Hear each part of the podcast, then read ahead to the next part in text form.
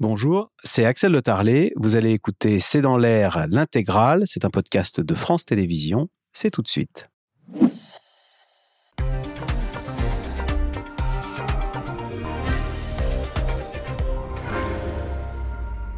Bonsoir à toutes et à tous. Le bilan s'alourdit au Maroc. On est ce soir à 2681 morts précisément.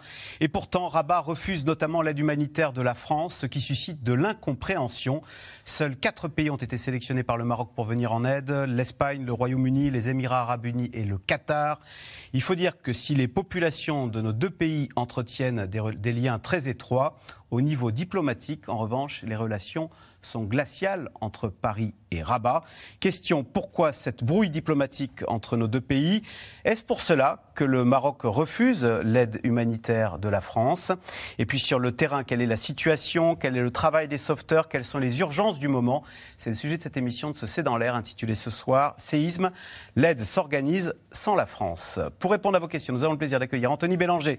Vous êtes éditorialiste international à France Inter. Axel Davezac. Davezac, vous êtes directrice générale de la Fondation de France. Nathalie Saint-Cric, éditorialiste politique à France Télévisions. Et Slimane Zeguidour, vous êtes rédacteur en chef et éditorialiste à TV5 Monde. Merci de participer à cette émission en direct. Anthony Bélanger, on commence avec vous, avec ce qui suscite de l'incompréhension au minimum. Euh, eh bien, c'est que le, Maroc refuse l'aide proposée par la France. Euh, de l'incompréhension, c'est normal. Quand on vous tend la main, on est surpris de voir qu'on vous la refuse Alors, euh, moi, je suis assez âgé pour me souvenir de 2004, le tsunami, vous savez, en Asie du Sud Asie du Sud-Est, et me souvenir le scandale qu'avait occasionné à l'époque le fait que l'Inde, qui avait été gravement touchée, avait refusé l'aide occidentale.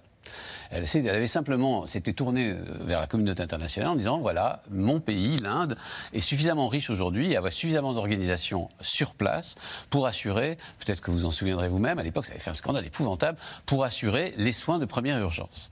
Et on n'avait pas compris, parce qu'à l'époque la France, mais aussi l'ensemble des associations humanitaires internationales, étaient habituées à eh bien, considérer l'Inde comme un pays extrêmement pauvre, donc, qui avait besoin de commisération et de soins immédiats. Donc ça avait été le premier acte de l'entrée de l'Inde dans le cercle, estimait-elle, des pays qui pouvaient s'occuper d'elles-mêmes, y compris dans, un cas de situation extrêmement grave. Peut-être que ce qui, est en, train, de se passer avec le Maroc. C'est-à-dire le Maroc se dit, j'ai en face de moi une urgence sanitaire, une urgence extrêmement grave, un tremblement terre, qui a causé, allez, même en doublant le nombre de morts, on va dire au maximum 5000 morts. Il y a 60 ans de ça, il y en avait eu 20 000. Peut-être que je suis capable, seul, avec effectivement l'aide d'associations locales euh, qui, ou de mon armée, euh, de ma sécurité civile, de l'expérience que j'ai, parce que le Maroc est, pas un pays, euh, est un pays qui est habitué, au, tout de même habitué au, tremblement de terre, eh bien peut-être que je suis capable seul d'assumer cette, d'assumer cette, ce, premier rideau, du, ce premier rideau d'intervention. Et d'ailleurs, on le voit sur le terrain. J'ai été surpris de voir avec quelle rapidité les routes, notamment vers le, vers, autour de Marrakech, avaient été rouvertes. Euh, avec des appareils qui semblaient modernes. Euh, il suffit de regarder les reportages et de montrer en fait que c'est effectivement les villages qui ont été touchés, c'est une ville, ce sont des endroits extrêmement reculés, mais assez rapidement, en deux trois jours, ces routes ont été rouvertes. Peut-être que la France devra s'attendre plutôt à faire quelque chose comme une intervention de second, de second rideau. Slimane Zeguidour, est-ce qu'il y a dans cette, incompréhension française un peu de condescendance finalement? Je vais citer euh, Sylvie Brunel, l'ancienne présidente d'Action contre la faim, qui disait euh, bah, Mettez-vous à la place du Maroc, euh, c'est comme si pour nous, lors de la catastrophe mmh. Zintia, en 2010, on avait vu débouler des ONG marocaines et des ONG américaines à La Rochelle. Qu'aurions-nous pensé? C'est un peu ce qui se passe dans la tête des Marocains, en disant écoutez, on a une catastrophe, on est grand, on va la gérer. Moi, je ne dirais pas qu'il y a un refus de l'aide française à ce stade, parce que plusieurs pays, même des pays amis du Maroc, comme les États-Unis, ont proposé leur aide, et le Maroc n'a pas encore dit oui ni non. Pourquoi? Il y a plusieurs raisons à cela. D'abord, on peut relever le fait que les aides que le Maroc a sollicitées et n'ont pas acceptées, c'est des aides réclamées à quatre monarchies le, Royaume-Uni, euh, l'Espagne, et les Émirats arabes unis. Ah, vous y voyez un lien Peut-être. On n'avait pas fait attention, mais c'est quatre monarchies, d'accord Oui, mais là on est en train et de on est dans les monarchies. Puisque n'ayant pas plus ample information, on est réduit à spéculer. spéculer. Cela dit, étant donné les rapports historique, la proximité politique, géopolitique et même sociétale entre le Maroc et, la France, il n'est pas insignifiant que parmi ce premier choix mm. de pays que le Maroc a sollicité, la France n'y figure pas. Ce n'est pas insignifiant, c'est peut-être peut-être l'expression d'une sorte de mauvaise humeur ou de mécontentement. Mais ça pose aussi question, d'autant plus qu'on apprend que le roi, le jour du, séisme, était à Paris. Mhm. Il était venu le 1er septembre. Il vient souvent à Paris, mais là, il était effectivement pour se faire soigner. Il est rentré au Maroc. Un journal marocain dit que, c'est un journal qui l'affirme, que ce jour-là, le président Macron a essayé de le joindre et que le roi aurait refusé de répondre à hmm. cet appel.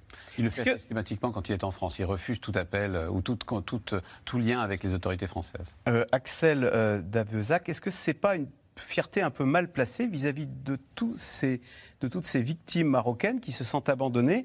Je cite le, fondateur de Secouristes sans frontières, qui était euh, hier l'invité de France Inter, et qui disait bah, Nous, on aurait voulu prendre un avion qui décolle dans la minute à Orly. Nous ne comprenons pas cette situation de blocage. Quand on est humanitaire, on a envie de sauver des vies et on vous en empêche.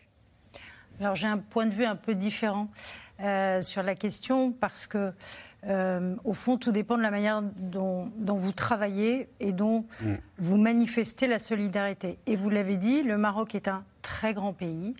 Le Maroc a plein d'associations, de collectifs d'entraide avec lesquels la Fondation de France travaille depuis plus de dix ans. Donc, si vous voulez, ce qui s'est passé, c'est que nous, samedi matin. Donc, il n'aurait servi à rien. Non, mais pour répondre, en fait, ça servait à rien qu'il y aille, euh, Arnaud Fraisse. Non. Avec. Euh, c'est pas ça. C'est que, si vous voulez, le, le sujet, c'est aujourd'hui la manière dont vous organisez la solidarité et le message. Or, nous, nous considérons, nous travaillons depuis dix ans avec tout un tas d'associations, nous avons besoin de la générosité, et c'est pour ça qu'on a lancé cet appel à dons. Mais si vous voulez, l'idée, c'est certainement pas de venir et de faire à la place d'eux, mais c'est tout le contraire. Depuis samedi matin, nous appelons toutes les associations, on a un correspondant marocain euh, qui vit au Maroc, qui s'occupe de travailler avec les associations depuis, depuis plusieurs années. Et nous lui demandons ce dont il a besoin. Et en revanche, l'expertise et ce qu'on peut apporter, c'est aussi en termes de choix, si vous voulez. C'est-à-dire que l'expérience que nous, nous avons à travers tous nos experts et nos bénévoles, pour être intervenus dans d'autres catastrophes, nous allons les je, comprends très bien, mais sans entrer dans la mécanique, de la façon dont vous fonctionnez, on a l'impression qu'en Turquie, quand il y a eu cette catastrophe, l'humanité a joué. On s'est tous sentis frères et les sauveteurs du monde entier ont afflué, ont sauvé des vies en Turquie. On a l'impression que là s'immiscent euh, des considérations politiques et on s'en étonne. Est-ce que le, parallèle entre ce qui s'est passé en Turquie où on a vu les sauveteurs du monde entier, et ce qui se passe au Maroc, est-ce qu'on est-ce qu'il y a deux, est-ce que c'est, pas la même chose? Alors, L'ampleur du séisme n'était pas la même. Alors, voilà, alors répondez, c'est l'ampleur du séisme. L'ampleur n'est pas la ben même et euh, si vous voulez, les, c'est jamais deux fois la même chose. Et en l'espèce, vous dites aujourd'hui, euh, les Marocains ne veulent pas. Moi, je n'ai pas cette perception parce que depuis samedi, toutes les personnes au Maroc avec lesquelles on est en contact nous remercient tellement, disent c'est merveilleux, on va pouvoir organiser cette solidarité. Donc je crois aussi qu'il faut différencier probablement les relations d'État à État et les relations très simplement de personne à personne et de collectifs non gouvernementaux qui travaillent ensemble. Nathalie Saint-Cric, il n'empêche, euh, bah voilà, cette idée véhicule hein, que le Maroc n'a pas immédiatement besoin de l'aide française. Je cite Sylvie Brunel, à nouveau, le roi Mohamed VI veut garder la main sur son pays. C'est aussi une forme de fierté nationale. Il faut donc ranger notre générosité. Alors, Premier point, la, Turquie, ça s'est terminé avec 40 à 50 000 morts. Donc l'ampleur de ce qui se passait en Turquie était probablement bien supérieure à ce qui va se passer là. Deuxièmement, moi je vais vous donner la version officielle. Alors la version officielle des Français, c'est mais on nous a pas rejeté, ça va se venir dans son temps, on le fera Villepin ce matin. Alors c'est pas l'officiel. Faut remettre son drapeau dans la poche, il ne faut pas se croire absolument essentiel. Faisons à leur rythme, on leur propose, ils disposent. Catherine Colonna qui tasse un peu la polémique. Donc, officiellement, ça va bien. On sera là quand on sera là. Pour l'instant, ils font. Et, comme, vous disiez tout à l'heure, il y a des ONG sur place. Les ONG jouent le local, jouent les gens qui connaissent, on leur envoie de l'argent via des fondations et tout va bien. La version officielle, c'est donc ça. Écoutez, Marocain, c'est dans les deux premiers jours, on est totalement capable de faire ce qu'il faut. On a la protection civile, on a l'habitude, comme vous le disiez, on a un passif, un passé, on connaît ce que c'est les zones sismiques. Et en vrai, il y a aussi, quand on a un certain nombre de Marocains proches du pouvoir, qui vous disent euh, on, est un pays souverain, euh, on, vous étiez nos colons, parce qu'il y a quand même des relations entre le Maroc, c'était un protectorat, c'était pas une colonie, c'est arrêtez de croire, vous croire chez vous partout, comme si vous étiez des espèces de dieux qui descendent pour aider tout le monde on est capable, on n'est pas un pays sous-développé. J'ai même entendu quelqu'un me dire on n'est pas Haïti. On connaît. Mm. Euh, si vous rajoutez à ça les contentieux qui sont clairs, mm. qui portent sur, on en parlera probablement sur le Sahara occidental, sur nombreuses crises qu'il y a eu avec le Maroc qui considère qu'il est délaissé au profit de l'Algérie, il y a quelque chose qui est de dire, bah, écoutez les Français, vous êtes formidables, on prendra les dons le moment venu, mais laissez-nous. Et Dernier argument qui est donné, c'est on ne veut pas que tout le monde débarque à l'aéroport avec une espèce de désordre. Oui, mais ça, ça peut se régler parce qu'on leur a proposé aussi d'avoir la protection civile ou des gens donc ils pourraient nous demander qu'un certain nombre de choses. Donc oui, ils sont capables sûrement. Oui, tout le monde, tout le monde essaie d'arranger les choses. Et en fait, il y a un gros contentieux. Alors, c'est pas un hasard s'il n'y a pas d'ambassadeur du Maroc en France. Anthony Bélanger, on comprend les versions de chacun. Il n'empêche, les, humanitaires nous disent chaque minute compte. On sait très bien que c'est dans les premiers jours qu'on sauve des vies. Est-ce que euh, ce contentieux ou cette, cette, façon de faire font que euh, bah, probablement euh, ce sera des vies sauvées en moins? La France devrait intervenir en second rideau, c'est-à-dire envoyer des techniciens, envoyer des ingénieurs, envoyer des, mais pas, mais pas envoyer des secouristes. Visiblement, c'est ce que a l'air de dire, ont l'air de dire les, les, Marocains. C'est quoi C'est l'image de secouristes français venant euh, Oui, c'est cette euh, image de secouristes sauver euh, des petits Marocains. Tout à fait, tout, tout, à fait. C'est cette image-là. Et ensuite, probablement parce qu'il y a une autre raison qu'on a complètement oubliée, c'est que le Maroc a besoin de ses aéroports maintenant. Il y a des dizaines de milliers de touristes là-bas qui, qui, sont coincés, qui veulent rentrer dans les pays d'origine. Le, le Maroc est un pays qui accorde, qui a beaucoup, accorde beaucoup d'importance au tourisme. 7% de son économie, 10 milliards d'euros. 10 millions de touristes par an. Voilà, 11 à 10 à 11 millions de touristes par an, 10 milliards d'euros par an. Ça veut dire que là, ils ont aussi besoin de toutes les pistes d'aéroports pour permettre aux touristes qu'ils désirent de pouvoir rentrer chez eux. Donc, s'il vous plaît, laissez-leur euh, le, soin de, de définir leurs priorités. Peut-être que leur priorité, c'est nous avons les moyens de faire les premiers secours, et tant pis pour les, les belles images des, euh, des, des sauveteurs français qui viendraient sauver des, des, des vies humaines dans des, dans des villages comment dire, éloignés, qui sont en plus difficiles d'accès, que la sécurité civile marocaine aura ouvert de toute façon. Je parle des voies, des routes. Et puis laissez-nous aussi le temps de laisser, laisser le temps d'organiser le retour éventuel de dizaines de milliers de touristes qui sont entre. Je rappelle quand même que Marrakech est une ville extrêmement touristique et qui sont peut-être en train de décider de rentrer en France. Et il faut laisser les avions civils le soin d'atterrir, de prendre les touristes et puis de retourner vers le pays d'origine. Moins qu'il y a des priorités que le mais les priorités, le, rapatriement du tourisme, le, ça fait partie des priorités d'un pays qui a besoin de montrer qu'il est parfaitement organisé. Alors, la plupart des témoins, les touristes à Marrakech continuent de vivre comme si de rien n'était. Hmm. Parce qu'à Marrakech, il n'y a que en Guinée 13 morts par rapport aux 2681. Avec un petit bémol sur les associations. C'est le bled dans la montagne qui a été. Ce sont les villages à 60 km qui ont été très Notamment qui est que pour ce qui est des secouristes ou des chiens ou des gens qui peuvent retrouver des cadavres euh, ou des cadavres des gens peut-être encore vivants sous les décombres, là pour le coup, c'est pas en deuxième rideau. Mmh, non, Donc là, on peut comprendre qu'il y a certaines associations qui ne comprennent pas pourquoi, pour ce qui est de l'urgence, c'est-à-dire des, des gens qui doivent être retrouvés sous deux ou trois jours, il n'est pas éventuellement, ils n'accordent pas euh, la possibilité, même à un tout petit groupe, de secouristes français. Ils l'ont fait aux Espagnols, aux, Espagnols. Ce qui prouve bien qu'il y a quelque chose avec la France. Axel de Vézac, ce matin, c'est vrai, euh, Dominique de Villepin disait peut-être qu'il va falloir ranger notre drapeau et venir en aide en passant par l'Union européenne, mais pas avec le drapeau français. Quand on s'appelle d'ailleurs Fondation de France, c'est qu'on on, s'affiche euh, en, territoire étranger, bah forcément, c'est un petit peu un drapeau qu'on plante dans un pays étranger? Ça peut être perçu comme ça ça pourrait absolument être perçu comme ça. juste un mot sur ce que vous venez de dire. Euh, les informations que j'ai eues cet après-midi, effectivement, la majorité des, des, dégâts sont plutôt dans les villages, les zones de montagne. Quasiment toutes les routes sont dégagées. Ils sont allés extrêmement vite. Voilà. Donc c'est assez remarquable et impressionnant.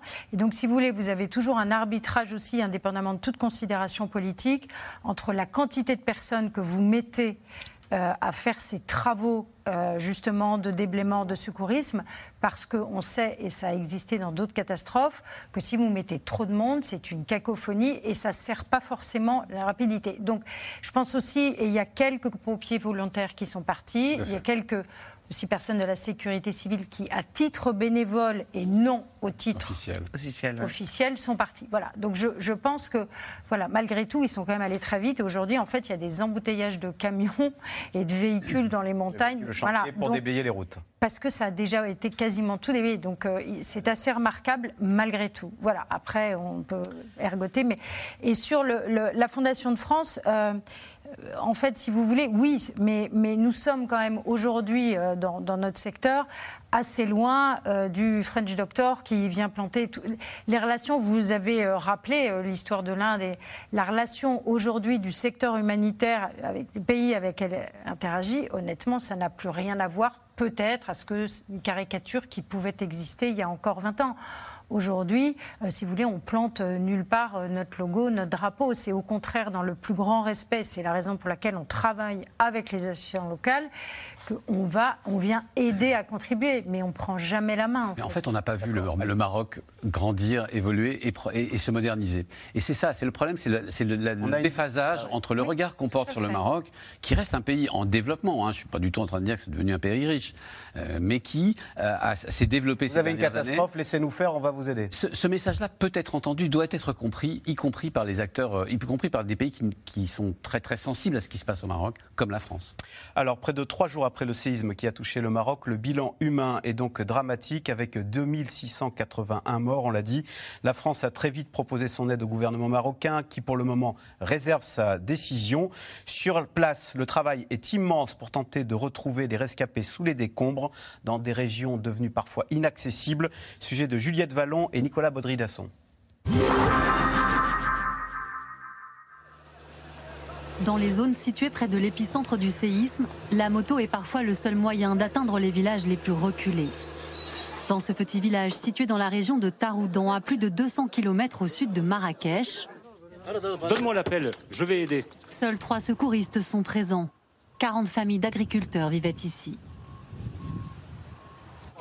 Continuez, continuez. Il reste encore des corps. Il reste encore une personne avec son fils. Ils ont sorti pas mal ce, ce matin. Ils ont fait au moins 11 personnes. Des cadavres sortis des décombres par leurs voisins. Il y en a aussi beaucoup à Amizmiz, au pied du Haut Atlas. Ici, des familles entières ont été décimées. L'homme à côté de moi a perdu sa femme, son fils de deux ans, ainsi que sa mère, son père et sa belle-sœur. Depuis samedi, les enterrements se font à la chaîne. La population est livrée à elle-même. Nous vivons une crise. Nous demandons que le roi Mohamed VI intervienne et nous envoie de l'aide, car nous vivons une situation traumatisante. Les gens n'ont pas d'électricité, ils n'ont rien à manger ni à boire, pas de pain, rien. Le roi Mohamed VI, trop discret selon de nombreux Marocains. Voici la seule image du souverain lors d'une réunion avec ses ministres à Rabat. Il n'est apparu que le lendemain du séisme, après son retour de France où il séjournait à titre privé. Hier, le gouvernement marocain a donné son feu vert à quatre pays pour aider le royaume. L'Espagne, la Grande-Bretagne, le Qatar et les Émirats arabes unis. La France n'a pas encore été sollicitée malgré le soutien immédiat d'Emmanuel Macron, apporté depuis l'Inde où il assistait au G20. La France a eu l'occasion de le faire dès les premières heures. Envoyer à Sa Majesté le roi Mohamed VI évidemment un message directement. Nous avons mobilisé l'ensemble des équipes techniques de sécurité pour pouvoir intervenir quand les autorités du Maroc le jugeront utile. Et en tout cas, nous sommes mobilisés, les échanges se font entre ministres et techniciens. Le Maroc en froid avec la France depuis deux ans a-t-il refusé sa main tendue? Le Royaume évoque une question logistique. Les autorités marocaines ont effectué une évaluation précise des besoins sur le terrain, tenant compte du fait que le manque de coordination dans de tels cas entraînerait des résultats contraires. Ce matin, la ministre des Affaires étrangères, Catherine Colonna, tenait à écarter tout début de polémique. Le Maroc, qui est un pays souverain et euh, qui est maître de ses choix, qu'il faut respecter, a pris la décision de prioriser euh, l'arrivée de l'aide. Et donc, pour notre part, nous nous tenons à la disposition du Maroc, qui le sait. Nous lui avons fait une proposition d'aide immédiate et aussi d'aide de moyen terme, avec des secouristes, des pompiers, du matériel, du fret. De l'aide pour reconstruire, après l'un des plus puissants tremblements de terre du Maroc. À Marrakech, les habitants de la Médina sans toit campaient encore hier sur la place Jama El Fna, non loin d'un minaret à moitié écroulé. Si certains touristes ont décidé de rester, beaucoup d'autres ont déjà annulé leur séjour dans la ville rouge par peur des répliques. Ce phénomène nous a rappelé un, peu le Covid, la précipitation vers les aéroports et tout ça. Mais euh, je sais que beaucoup de gens euh, euh, savent que c'est un événement naturel qui s'est passé, donc il ne faut pas aussi paniquer. Le tourisme, un secteur vital pour l'économie du Maroc. Il représente 7% du PIB du pays et plus de 200 000 emplois. Alors, question téléspectateur Nathalie Saint-Cric. Emmanuel Macron et Mohamed VI s'apprécient-ils? Je n'ai pas l'impression du tout. Alors, c'est pas forcément euh, une raison pour ne pas avoir le minimum d'échanges. De, bon, il y en a eu, mais sur le plan personnel, il ne se passe absolument pas ce qui pouvait se passer, par exemple, avec un Chirac et un Sande, ou ce qui pouvait se passer avec d'autres chefs de l'État qui avaient des relations privilégiées avec le Maroc. Et puis, de toute façon, le fait qu'il y ait eu deux voyages en Algérie d'Emmanuel Macron et une plus grande proximité avec le président Tebboune fait qu'il y a quelque chose du côté des Marocains, non pas de la jalousie, mais considérant qu'ils ne sont pas les préférés. Et puis, c'est pas le même genre. C'est pas le même genre. Bien que Mohamed VI, par soit très très fréquemment en France. Mmh. Mais comme vous l'avez dit tout à l'heure, euh, je crois que c'était pas du tout un appel l'autre jour, c'était une lettre, qu'il a envoyé une lettre pour proposer. Mais en gros, euh, comme diraient les jeunes, Mohamed VI ne calcule pas Emmanuel Macron. Mmh. Mais elles sont même franchement hostiles et on, a l'impression, euh, Anthony Bélanger, qu'il y a une volonté de montrer cette hostilité. Emmanuel Macron dit, parle de relations amicales avec le Maroc. Réaction du palais. Une source officielle au sein du gouvernement marocain, non, les relations avec la France ne sont ni amicales ni bonne. Mais attendez, il y a eu plein d'affaires depuis plusieurs années. Quelle est l'origine de cette brouille? C'est parce qu'on est copains avec les Algériens Non, non, il y a plein de choses. Non, il y a en amont une autre histoire. Alors, on va, on va, peut-être reprendre voilà. Prenons-les dans l'ordre. Prenons-les dans l'ordre. Je vais commencer par vous raconter une petite histoire. Ah. L'ordre va être long. En août, non, non, en août 2022, euh, Emmanuel Macron se rend en Algérie. Parfait. Il, est, il, a une obsession algérienne ou, ou, une constance algérienne depuis toujours. Il a parfaitement le droit d'aller en Algérie. même au Maroc, personne ne lui reproche. Il y reste longtemps. So, il y reste longtemps, il, prend son temps, il va dans cette fameuse boutique, il prend des images, et parce qu'il pense qu'il faut rétablir, accommoder l'image avec l'Algérie. Aucun autre président de la République n'a fait autant pour, en tout cas, euh, euh, essaye de raccommoder les mémoires qu'Emmanuel Macron, ça, il faut lui en être, il faut lui en être gré. Sauf qu'il y va en août 2021, alors que les relations diplomatiques entre l'Algérie et le Maroc ont été rompues exactement, jour pour jour, un an plus tôt. Donc, les, Marocains n'y ont pas vu malice, mais tout de même une drôle de coïncidence. C'est-à-dire qu'en fait, la, la, relation entre la France et le Maroc est faite de problèmes effectivement important sur le, Polisario, sur le front Polisario, c'est-à-dire le Sahara occidental, euh, sur la reconnaissance, euh, sur, la, sur la rupture des relations entre l'Algérie et le Maroc, et donc le fait que la France euh, favorise l'Algérie, mais aussi sur des points de détail qui sont perçus comme des faux pas. Et le fait que le président français aille un an, jour pour jour, après la rupture du fait de l'Algérie, des relations diplomatiques entre le Maroc et l'Algérie, en Algérie, a été effectivement très très mal perçu. Et ça n'a jamais cessé depuis des années. Le, simple, le simple fait que le président Macron veuille se rendre au Maroc est reporté s'inédier depuis quasiment 4 ans. Hmm. Mais en fait, euh, euh, Slimane on est un peu victime. On ne peut pas euh, avoir de bonnes relations avec l'Algérie et avec le Maroc. C'est forcément l'un ou l'autre, à tel point qu'il y a Michel Tabarot qui dit oui, c'est binaire. Elle reproche au chef de l'État d'avoir sacrifié notre relation avec le Maroc pour tenter de plaire au pouvoir algérien. En fait, comme le Maroc et l'Algérie ne s'entendent pas, on est obligé de choisir son camp. C'est ça, la réalité? Non. Alors, les deux pays euh, ont fait euh, de la question du Sahara une sorte de, pierre de touche ou de pierre d'achoppement. Les Français, les Marocains aimeraient que les Français rejoignent les Américains et les Israéliens pour reconnaître la marocanité du Sahara. Ce que euh, la France n'entend pas faire. Tout cela est vécu par les Marocains, évidemment, comme une sorte de désaveu de leur attente et de leurs souhaits. Mais moi, je dirais qu'il y a un autre élément qui a mis le premier grain de sable dans la machine des rapports franco-marocains qui étaient si bien huilés, c'est qu'en 2014, suite à l'accusation de torture par un boxeur marocain qui a accusé le chef des services spéciaux, donc le premier flic du Maroc, l'a accusé de torture. Et voilà que la justice française se met en branle et convoque donc le chef de la police du Maroc.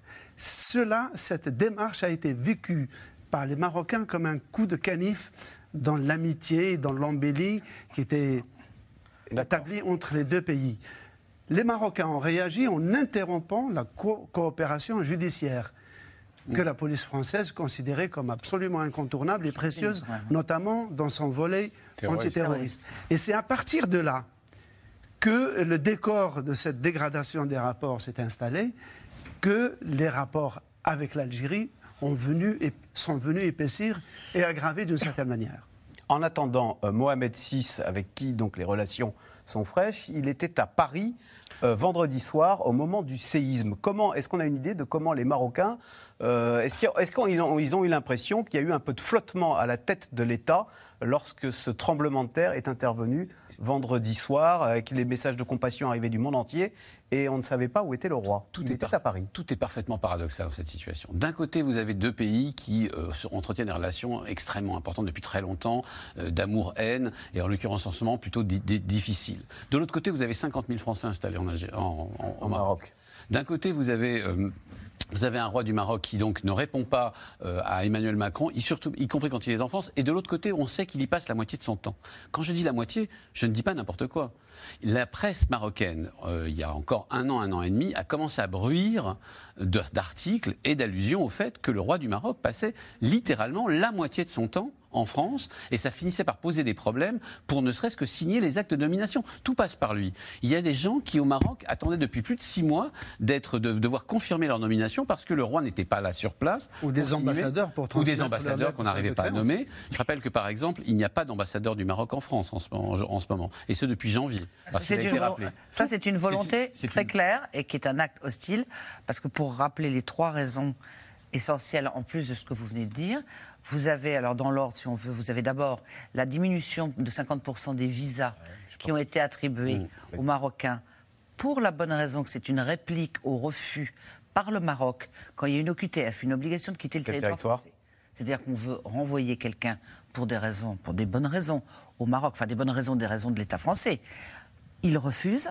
Et en échange de ça, en mesure de, euh, comment dire, de, de, pour, pour punir le Maroc, on a fait ça. Mais on l'a fait aussi avec l'Algérie. Hein, et, la Tunisie, et, la Tunisie. Donc, on a été pareil avec tout le monde. Il y a eu une tournée de Gérald Darmanin pour essayer de leur dire acceptez qu'on renvoie les gens chez, chez vous. Ça a été refusé. En échange, on a coupé les visas. Premier truc. Deuxièmement, le logiciel Pegasus. Alors, le logiciel Pegasus, qui est israélien, est quelque chose qui a été utilisé par les Marocains pour écouter. C'est un logiciel espion. Espion. 50 000, Dans les téléphones 50 000 personnes, portables, dont celui du chef de l'État on peut considérer que du côté d'Emmanuel Macron, c'est pas quelque il chose. Il était espionné par les autorités marocaines. Voilà, donc c'est pas un truc oui, enfin espionner. Elle, elle lit, enfin Oui, bah, évidemment. On ne va pas dire qu'ils le font. personne ne va le dire. On peut tout nier. Et troisièmement, si vous voulez y aller faire effectivement du Sahara occidental, pour ceux qui ne savent pas, c'est un territoire que veulent les Algériens, que veulent les Marocains? Et nous, on est plutôt du côté des Algériens, alors que l'Espagne, les États-Unis et tout reconnaissent la souveraineté du Maroc. Pas du côté on, a, on, a, on a parlé tout à l'heure de. il, y a deux, il, y a deux, hypothèses sur cette histoire. Les Marocains proposent un référendum d'autonomie dans le cadre du Maroc. Oui. Le Polisario, soutenu par l'Algérie, par certains certain nombre de pays, demande un référendum d'autodétermination. Le, désaccord, il est là. Et la France ne soutient ni l'un ni l'autre. Euh... Anthony Bélanger, tout à l'heure, vous avez salué, vous avez dit que nous avions une vision rétrograde du Maroc. Nous n'avions pas vu son développement. Mm. Euh, je cite l'article du Monde. L'action des autorités suspendue à la parole royale. Et vous disiez tout à l'heure, euh, c'est le roi qui décide de tout. Est-ce que sur le plan des institutions, on est d'abord on est on est on l'a oublié, mais c'est une monarchie, une monarchie de droit divin. Est-ce qu'on peut dire que comme vous disiez, tout passe par le roi. Mhm. On n'est pas loin d'un régime autocratique? Ah, mais on l'est, c'est clair. Ah, on. Euh, on a beau avoir réformé la Constitution pour lui donner, non pas une apparence, mais enfin, en tout cas, euh, des airs de démocratie. Il y, a, une vraie démocratie. Alors, attendez, on, va être très clair. Il y a une vraie démocratie au Maroc, c'est-à-dire qu'il y a effectivement des partis euh, qui, euh, qui sont élus, qui avec des élections qui sont sincères et qui sont contrôlées. Le, seul problème, c'est que en dernière, en dernière main, c'est le, le Marzen, c'est-à-dire l'entourage du roi et le roi lui-même qui ont la haute main sur tout. Pourquoi est-ce qu'on on, ne voit pas le, euh, Pourquoi est-ce qu'en ce moment il n'y a pas seulement que le, roi qu'on ne voit pas sur, place? Il n'y a aucun responsable marocain de, premier plan qui, qui est ou qui s'est fait montrer. Qui s'est pas le droit. parce qu'ils n'ont pas le droit tant que le roi n'est pas intervenu. Donc il y a une... avant qu'il ne s'exprime. Avant qu'il ne s'exprime, ne soit intervenu sur place. C'est lui qui donne le, le, le, coup de sifflet de maintenant vous pouvez intervenir. C'est une monarchie à l'ancienne? C'est une monarchie absolue de droit divin avait matiné par la démocratie. On pourrait, le dire, on pourrait presque le, dire comme ça. Cela dit, euh, en 2011, par exemple, il y avait eu au moment des printemps arabes une forte contestation dans la rue, des manifestations très opposées notamment au Marzen, mais grosso modo... Au Marzen Marzen, c'est-à-dire le gouvernement, c'est-à-dire euh, la cour autour du roi.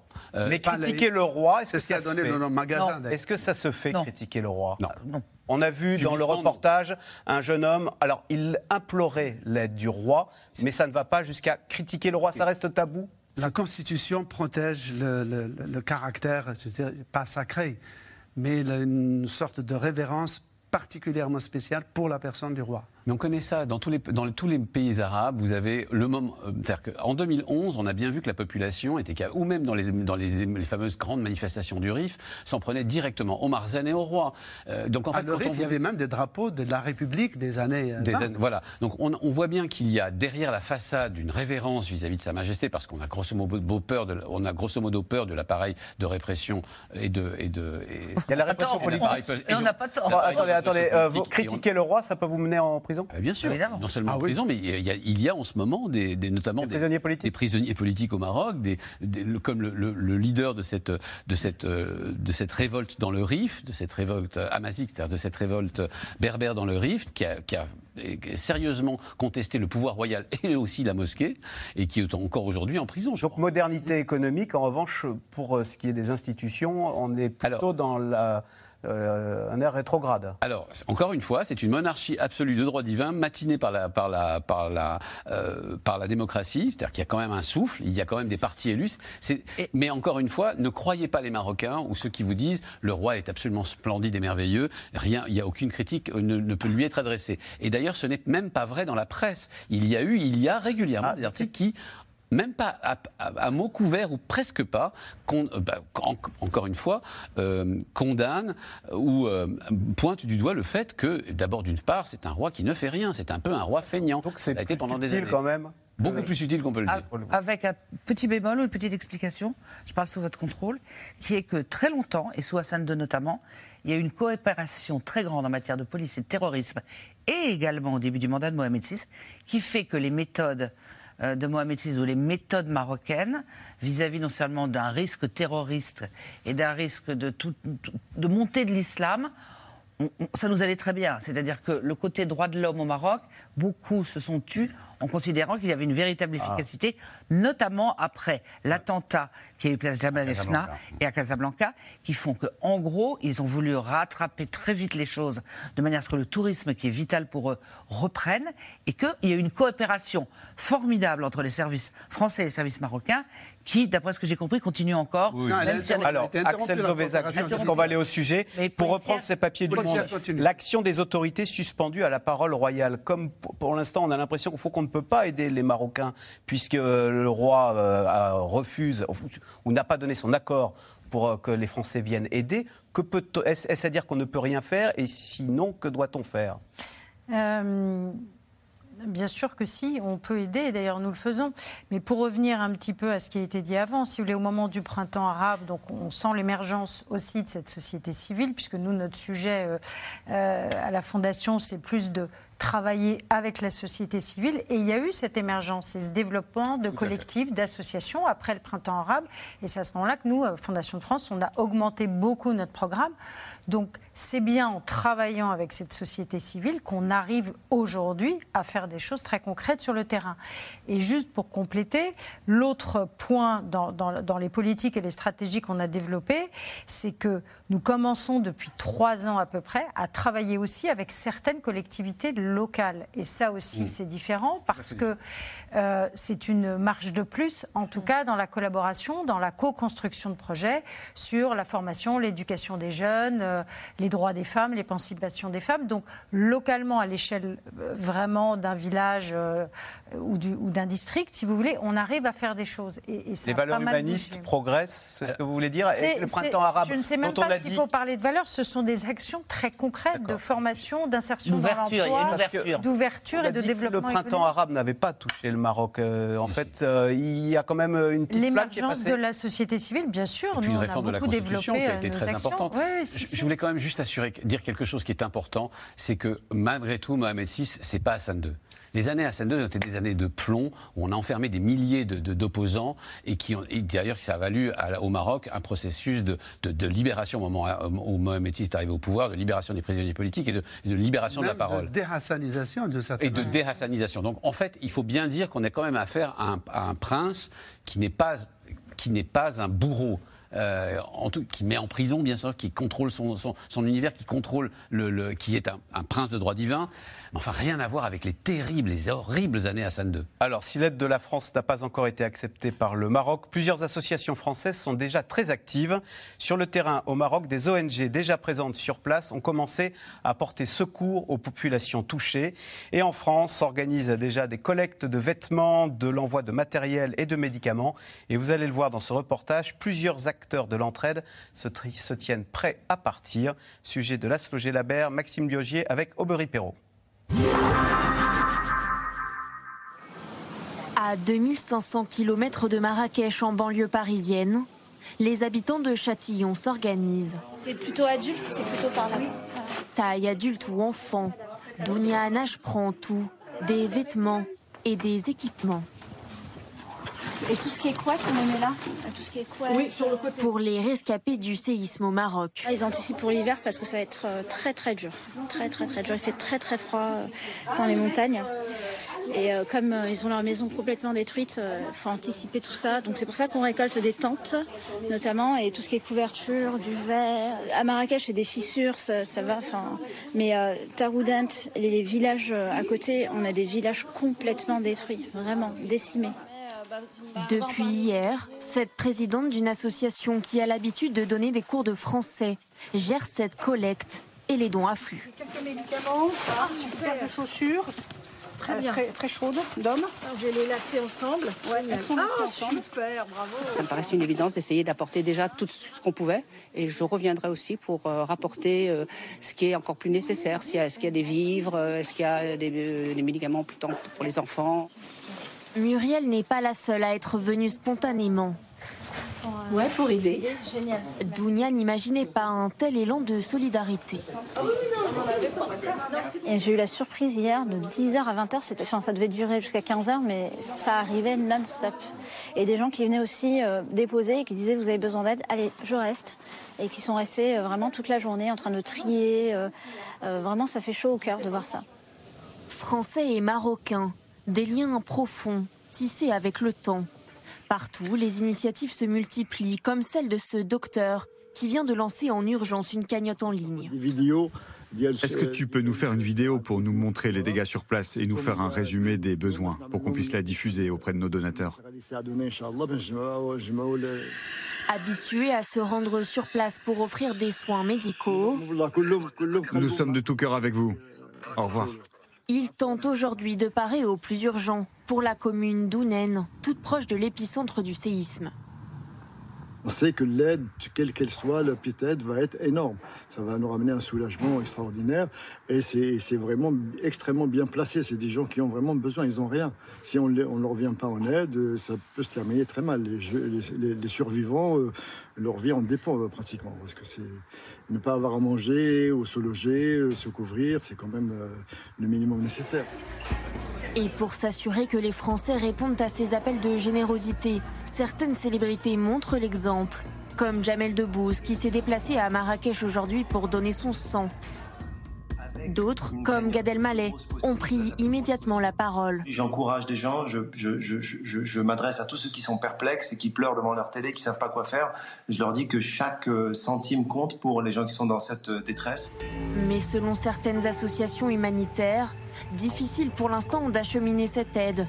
En pleine course contre la montre, ces secouristes ont décidé de partir malgré tout pour tenter de sauver ceux qui peuvent encore l'être. Si les personnes sont dessous les bois avec la paille, ils peuvent respirer, mais s'ils sont dessus la terre, c'est très difficile.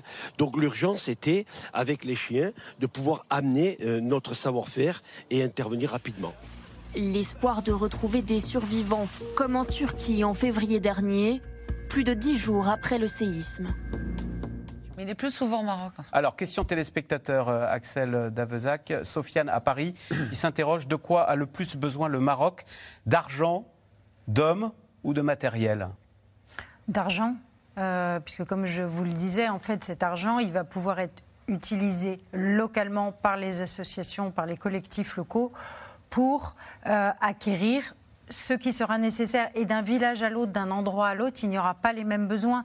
Mais encore une fois, le Maroc est un très grand pays. Si vous voulez, les besoins alimentaires, tout arrive à Rabat, tout arrive à Casablanca, les marchés vont être approvisionnés, il n'y a aucune difficulté d'approvisionnement. Et derrière, euh, les associations pourront très facilement et simplement. Ça a une autre vertu aussi, c'est que lorsque vous faites ça, vous permettez à l'économie locale de redémarrer. Donc c'est quelque chose de très vertueux parce que vous régénérez une activité économique, ce qu'on appelle, nous, dans notre jargon, la relève économique, puisqu'on sait très bien que tout s'arrête pendant un temps donné et que tout ce qui peut contribuer au fond à faire cette relève et cette relance le plus vite possible, donc l'argent, ce qui permet ensuite d'acquérir ce qu'il faut et d'avoir euh, aussi des réponses qui vont être adaptées. On discutait après-midi euh, des questions de l'eau. Aujourd'hui, certaines collectivités euh, locales nous disent bah, si vous nous approvisionnez en citerne, on est prêt à vous donner l'eau.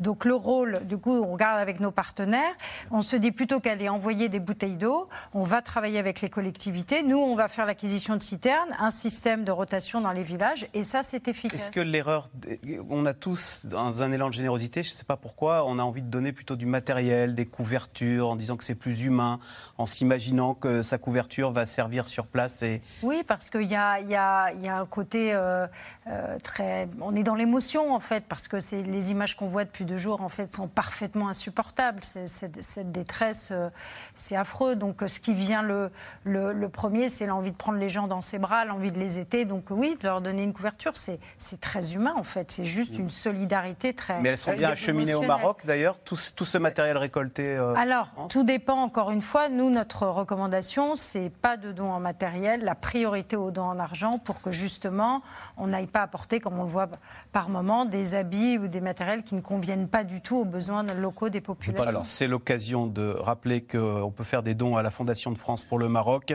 euh, par chèque bancaire libellé à l'ordre de Fondation de France Solidarité Maroc 60 509 Chantilly-Cedex ou bien évidemment euh, sur le site internet fondationdefrance.org. Et donner dans des associations qui ont pignon sur rue. Hmm. Parce il y a des arnaques évidemment. Tout Alors, je disais tout à l'heure, euh, il y a toujours des arnaques. Et probablement aussi, dans ce qui rassure les gens quand ils donnent des matelas, des bouteilles d'eau, des choses comme ça, c'est de se dire on est sûr que ça ne va pas être détourné. Hmm. Mais il ne faut pas non plus être dans le complotisme en disant qu'il y a des millions et des... que c'est de l'argent qui va être détourné. Mais le papier disait faites attention aux micro-cagnottes, à des endroits, des gens qui font des appels aux dons, et aller plutôt chez des associations qui ont l'habitude de faire ça, comme CARE, comme. De toute façon, la Fondation de France, la Fondation de France oui, oui, il y a plein vous rassemblez plein d'associations, donc plutôt aller chez les gens qui, dont c'est le métier. Slimane Zeguidour, tout à l'heure, on a parlé de la brouille entre nos chefs d'État, entre Mohamed VI et Emmanuel Macron. En revanche, en ce qui concerne les peuples, pour le coup, là, les Français et les Marocains, ce sont deux peuples qui se connaissent bien, qui nous ont su nouer euh, des, des, amitiés, du rire. On a vu euh, Gad Elmaleh qui est né au Maroc, hein, je crois. Hein, euh, Marocain, oui. Qui est marocain, oui. Il y, a une vraie proximité. Est-ce que pour le coup, là, ce sont deux peuples qui, de part et d'autre, il y a de vrais échanges On peut dire ça? Je crois qu'on peut le dire, d'autant plus, et je pense même que sur les trois pays du Maghreb, c'est le Maroc qui jouit de l'image nettement la plus favorable en France. D'ailleurs, c'est le pays que beaucoup de retraités français ont choisi pour euh, vivre leur, euh, leur retraite. C'est le pays euh, d'où, où, qui fait un véritable soft power en direction de la population française avec des publicités. Je veux dire, il y a régulièrement dans le métro, dans les bus, des publicités de vantant le soleil du Maroc, le paysage, le peuple. Donc il y a une vraie tradition euh, ludique et c'est dû aussi à l'histoire, parce que le, Maroc a été un protectorat français. Il était, c'est peut-être le seul pays colonisé, euh, protégé par la France, où, l'occupant étranger a plus travaillé à unifier le pays, c'est-à-dire à aligner toutes les composantes du Maroc sous l'autorité ou le sceptre du sultan, d'un seul sultan. cest la France a travaillé énormément à cette unité. Et donc, il est resté, il y a le souvenir de, de il est resté cette image très positive que le Maroc travaille, par exemple, euh, vis-à-vis des artistes. Vous avez, prenons un, artiste, un acteur comme Gérard Darmon. Il est né en Algérie. Mais ça n'a pas empêché les Marocains de lui donner la nationalité marocaine, comme ils l'ont donné au chanteur algérien de Raï, Khaled. Anthony Bélanger, on parle souvent malheureusement du sentiment anti-français qui peut prospérer. Alors c'est beaucoup au Sahel, mais euh, pour le coup, le Maroc euh, est un pays francophile, francophone et qu'il le reste? Et qui a été très vexé par cette histoire de visa. Parce qu'il a eu l'impression d'être puni euh, c'était parce qu'on ne récupérait pas, très important, pas les obligations de quitter le territoire français. Parce que toutes, moi je me souviens avoir lu dans la presse marocaine des articles entiers expliquant que c'était euh, c'était vraiment ressenti comme une humiliation. Il faut faire très attention avec cette histoire de visa, monsieur Darmanin, j'allais presque dire diviser par deux le nombre de visas, de, de, de, visas accordés aux jeunes Marocains qui, par exemple, veulent faire leurs études en France, pour quelque raison que ce soit, ça porte en soi des, des ferments d'humiliation et donc ça appuie effectivement une, un début de commencement de, euh, de discours anti-français qu'il n'y avait pas forcément avant. Quand M. Macron, Emmanuel Macron se rend en, Alger, en Algérie, qu'est-ce qu'il entend? Des jeunes qui crient, comme d'ailleurs 20 ans auparavant avec Jacques Chirac, des visas, des visas, des visas. Des visas, non pas des visas pour aller en France, et pour des visas pour faire des études, des visas parce, qu'on a, parce que l'Algérie, comme le Maroc, forme d'excellents euh, ingénieurs, universitaires, médecins, infirmiers, dont la France a besoin et dont elle s'est privée juste pour une question euh, presque, j'allais dire, accessoire. Il faut faire très attention. Alors, accessoire, c'est le refus le refus de. Quand même, c'était pas pour les Français, c'est pas accessoire. Ça exaspère beaucoup de Français qui ont les obligations de quitter le territoire français qui ne sont pas exécutées. Et on nous dit, bah, les pays d'origine refusent de récupérer leurs ressorts. Ça, concerne quelques centaines, ça concerne quelques centaines, voire à peine quelques centaines d'OQTF, c'est-à-dire Mais c'est un ferment qui fait euh, monter. Euh, Je sais bien, mais l'intérêt de la France en ce moment est peut-être de faire attention à ce type de, à ce type de répliques immédiates et qui, qui ont mis le notre pays euh, en situation aujourd'hui de se faire effectivement euh, rendre l'appareil. J'allais juste ajouter une petite chose. Euh, vous parliez tout à l'heure d'aide humanitaire, vous parliez de l'association de la Fondation de France qui travaille effectivement avec des associations locales un des meilleurs moyens d'aider localement, c'est tout simplement de mettre, et c'est d'ailleurs ce qu'on fait immédiatement, c'est de savoir qu'il y a en France 1 500 000 personnes qui sont franco-marocains. Et le meilleur moyen, d'abord, le meilleur, le moyen le plus direct d'aide, c'est tout simplement ces franco-marocains qui tout à coup vont transférer de l'argent immédiatement à leur euh, famille, à leurs euh, cousins, à leurs, euh, à leurs, à leurs, parents. Il y a des banques marocaines en France d'ailleurs. 1 million 500 000 entre les Marocains de, nés au Maroc et les Français. Et voilà, les moitiés sont Mais avec une diaspora qui est moins importante que la diaspora algérienne, qui peut faire aussi qu'Emmanuel Macron de temps en temps. Ah. Ah si Emmanuel Macron est né en Algérie, c'est parce qu'il y a. Non, mais attendez, je dis pas si. C'est aussi parce qu'il y a une diaspora algérienne importante en France. Plusieurs facteurs qui rentrent en ligne de compte qu'on a une relation toujours beaucoup plus compliquée puisque la guerre d'Algérie a quand même duré entre 54 et 62. Mm. C'est quand même quelque chose qui est l'histoire de la mémoire, de la demande de repentance avec des gestes qui ont été faits sous François Hollande et sous Emmanuel Macron et les Algériens qui ont considéré qu'on n'en faisait pas suffisamment et que la diaspora la plus importante est quand même l'immigration d'origine algérienne. Donc Emmanuel Macron ne peut pas, comment dire, considérer, parce que quand on dit, quand vous parliez tout à l'heure de l'humiliation des Marocains, il peut y avoir aussi une humiliation des ah, Algériens. bien sûr. Donc il y a une gestion euh, qui est, si j'ose dire, complexe, puisqu'il y a en permanence. Mais c'était vrai sur François Hollande. Là, en plus, Elisabeth Borne est allée aussi en Algérie. Mmh. Donc ça fait deux voyages de Macron. Avec la moitié du gouvernement. Avec la moitié du gouvernement. La question des visas est d'autant plus vexatoire pour les Marocains que les Français peuvent entrer au Maroc même avec une carte d'identité ah périphérique. bien sûr. Alors que l'Algérie, l'Algérie, elle impose la réciprocité. Il est aussi difficile pour un Français d'avoir un visa pour l'Algérie que pour un Algérien. Et que les accords franco-algériens font que globalement, on a plus, les Algériens ont plus de facilité. Alors justement, quelques heures seulement après le tremblement de terre, l'Algérie a proposé son aide à son voisin marocain. Pourtant, les relations sont tendues entre les deux pays depuis plusieurs années. À l'origine de la brouille notamment, on en a parlé, un conflit autour d'un territoire, le Sahara occidental, sujet de Laura Rado et Michel Bouilly. Ce sont des mots de compassion, signés du président de l'Algérie, Abdelmajid Tebboune, à destination du Maroc. L'Algérie est prête à apporter toutes les aides humanitaires et à mobiliser l'ensemble de ses moyens humains et matériels en solidarité avec le peuple marocain frère. Une main tendue alors que le Maroc a été frappé samedi par un séisme dévastateur. Alger décide même d'ouvrir son espace aérien aux vols humanitaires et médicaux, fermé depuis 2021 aux Marocains. Aucune réponse pour l'heure de la part de Rabat. Il faut dire que les relations entre les deux pays voisins n'ont jamais été aussi exécrables. Rupture diplomatique, incidents à la frontière, guerre de l'information et déclarations hostiles. Les relations avec le Maroc se sont dégradées. Rabat se sert d'un appareil de propagande et de fake news contre l'Algérie. Les allégations selon lesquelles les Marocains insulteraient l'Algérie et les Algériens sont le fait d'individus irresponsables qui s'évertuent à semer la zizanie entre les deux peuples frères. Entre les deux peuples frères mais brouillés, un dossier en particulier empoisonne les relations. Le Sahara occidental. Un désert grand comme la moitié de la France, contrôlé à 80% par les Marocains, mais dont le statut est disputé. L'Algérie, elle, soutient les indépendantistes du Front Polisario. Pour la communauté internationale, le Sahara occidental est délimité avec le Maroc par ses pointillés. Sauf qu'en novembre 2021, les États-Unis ont décidé de les effacer, redessinant ainsi la carte du royaume. Un geste de remerciement envers Mohamed VI.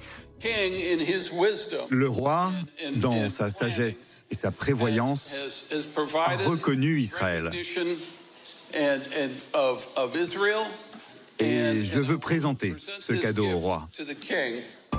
La reconnaissance de l'État d'Israël, l'autre gros sujet de désaccord politique entre Rabat et Alger. En normalisant ses relations avec Tel Aviv fin 2020, le royaume marocain a déclenché les foudres de l'Algérie, qui elle ne reconnaît pas l'État hébreu.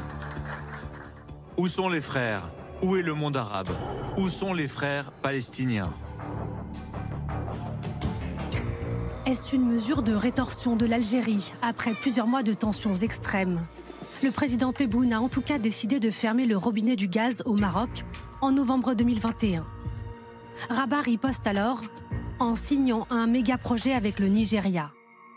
Un futur gazoduc qui doit traverser l'Afrique de l'Ouest en évitant soigneusement le territoire algérien.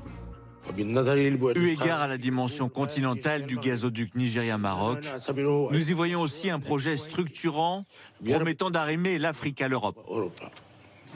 Mohamed VI, dont le peuple est plongé dans la tourmente, saisira-t-il la main tendue par son frère ennemi? Du côté algérien, plusieurs voix de la société civile se sont élevées ces dernières heures pour appeler le pouvoir à ouvrir les frontières maritimes et aériennes fermées depuis près de 30 ans. Slimane Zeguidour, comment les peuples algériens et marocains vivent-ils cette inimitié des chefs d'État? Est-ce qu'ils se laissent entraîner euh, dans cette inimitié et, ils se voient comme rivaux? Ou est-ce que non, ils disent c'est stupide, euh, au fond nous sommes deux peuples frères et nous devrions tomber euh, dans les bras les uns les autres?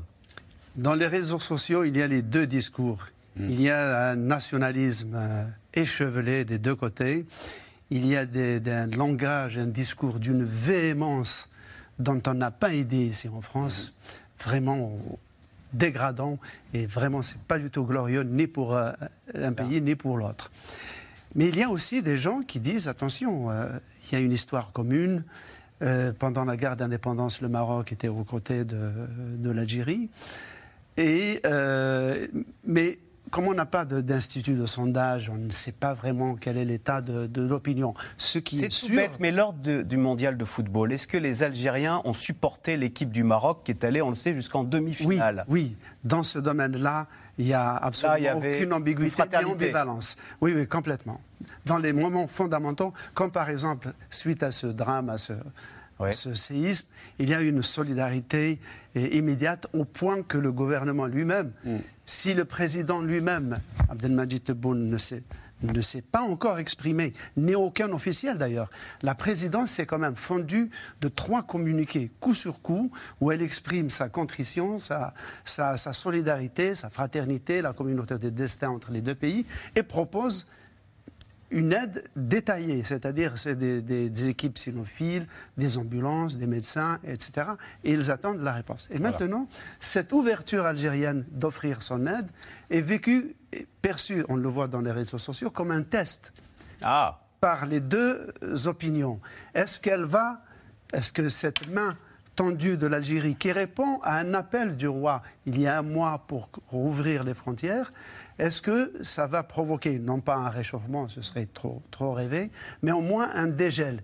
Et on s'attend à ce qu'on appelle un effet catalyseur de la diplomatie des séismes. La diplomatie des, séismes. Rappelez-vous, l'été 1999, la Turquie a subi un, un séisme dévastateur.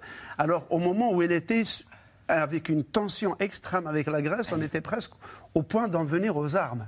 Et là, du jour au lendemain, les Grecs abandonne toute rhétorique guerrière et se précipite en masse pour aider les Turcs. Un mois après, c'est un autre tremblement de terre qui frappe Athènes, et là les Turcs, qui étaient à peine en train de penser leurs blessures, vont soutenir sans réserve les Grecs. Une catastrophe peut provoquer une remise à zéro. c'est ce qu'on a. Oui, c'est ça. On a appelé ça depuis la diplomatie des séismes. Mhm. C'est-à-dire que d'un mal peut sortir un bien pour les deux peuples. J'allais pas dire, j'allais reprendre exactement le même exemple, effectivement, d'autant qu'en plus l'Algérie est coutumière des séismes aussi, elle a une expertise très importante. Il y en a 18 depuis l'indépendance. Je me souviens. Donc une expertise qui pourrait être précieuse, pardonnez-moi, mais pour le Maroc. Pour le Maroc, mais bon, euh, ce qu'il faut comprendre aussi, c'est qu'il y a euh, vraiment deux modèles. Vous avez l'Algérie qui a du pétrole et du gaz et qui est, qui est grosso modo le rich kid on the block. C'est-à-dire, c'est vraiment pendant 30 ans, 40 ans, l'Algérie n'a rien besoin de faire ni de produire, elle a juste besoin d'exporter son pétrole et son gaz pour avoir un PIB par habitant et un PIB tout court deux à trois fois supérieur à celui du Maroc et de la Tunisie. Ça, c'était avant. Sauf que depuis 20 ans, le Maroc s'est beaucoup développé comme ces pays qui n'ont pas de pétrole et de gaz et qui sont bien obligés de faire des efforts, d'exporter par ici, d'importer des usines par là, de demander des investissements, de créer des ports, de créer des trains, de créer des... Du tourisme, l'agriculture. Du tourisme, de l'agriculture, des toutes choses que, la, que la SIAC a deux usines à Casablanca. n'a jamais voulu avec un mépris, un dédain euh, qui ne concerne qu'elle d'ailleurs. Or, petit à petit, on le voit en termes de PIB, le Maroc, je rappelle que les deux populations sont équivalentes, 40, 42, 43 millions d'habitants chacun. Le PIB du le Maroc est en train de rattraper, comme la, tortue, euh, le, lièvre algérien. Ça, ça, pose un petit problème de, comment dire euh, L'orgueil est un peu blessé en Algérie. Il y a une autre affaire aussi c'est que l'Algérie, qui traditionnellement, c'est toujours euh, imaginé du côté socialiste, du côté du camp socialiste au moment de l'URSS, a pour allié la Russie qui sont un peu moins bons en ce moment à cause de l'invasion de l'Ukraine. Le Maroc, lui, a pour allié les États-Unis, les armes américaines, les, Occidentaux qui sont venus investir chez eux, Israël, dont elle a reconnu, par exemple, dont elle a reconnu l'État au travers des accords d'Abraham. Toutes choses qui sont en train de payer les États-Unis ont immédiatement exprimé leur solidarité. Les grands quotidiens américains se sont répandus, je croyais rêver en voyant, en voyant depuis trois jours à la une du New York Times, du Washington Post, des grands quotidiens américains, des, détails, enfin en tout cas tout ce qu'il y avait à lire sur, le, sur, ce, sur ce tremblement de terre, montre, qui montre bien que le travail de fond fait par le Maroc vis-à-vis des États-Unis, qui est quand même une, autre, une, puissance autrement plus intéressante que la Russie, vous en conviendrez, euh, eh bien, est en train de porter ses fruits. Euh, et c'est très important pour l'avenir. Parce qu'au fond, les pays qui réussissent vraiment ne sont pas les pays qui ont du pétrole et du gaz. Ça, c'est le malheur des nations. Ce sont les pays qui s'efforcent et qui sont obligés de faire d'énormes efforts sur eux-mêmes, y compris de développement, pour pouvoir compenser cette maigre richesse euh, en ressources naturelles. Et le Maroc a une véritable politique pour soigner son image à travers le monde. Par exemple, on trouve des oranges marocaines même au fin fond de la Russie. Mhm. Allez, tout de suite, on revient à vos questions. Merci d'avoir écouté C'est dans l'air. Comme vous le savez, vous pouvez désormais écouter l'intégrale, mais aussi l'invité ou vos questions à nos experts. Tous ces podcasts sont disponibles gratuitement sur toutes les plateformes de streaming audio. Et pour le replay vidéo, c'est sur France.tv, bien évidemment. À bientôt.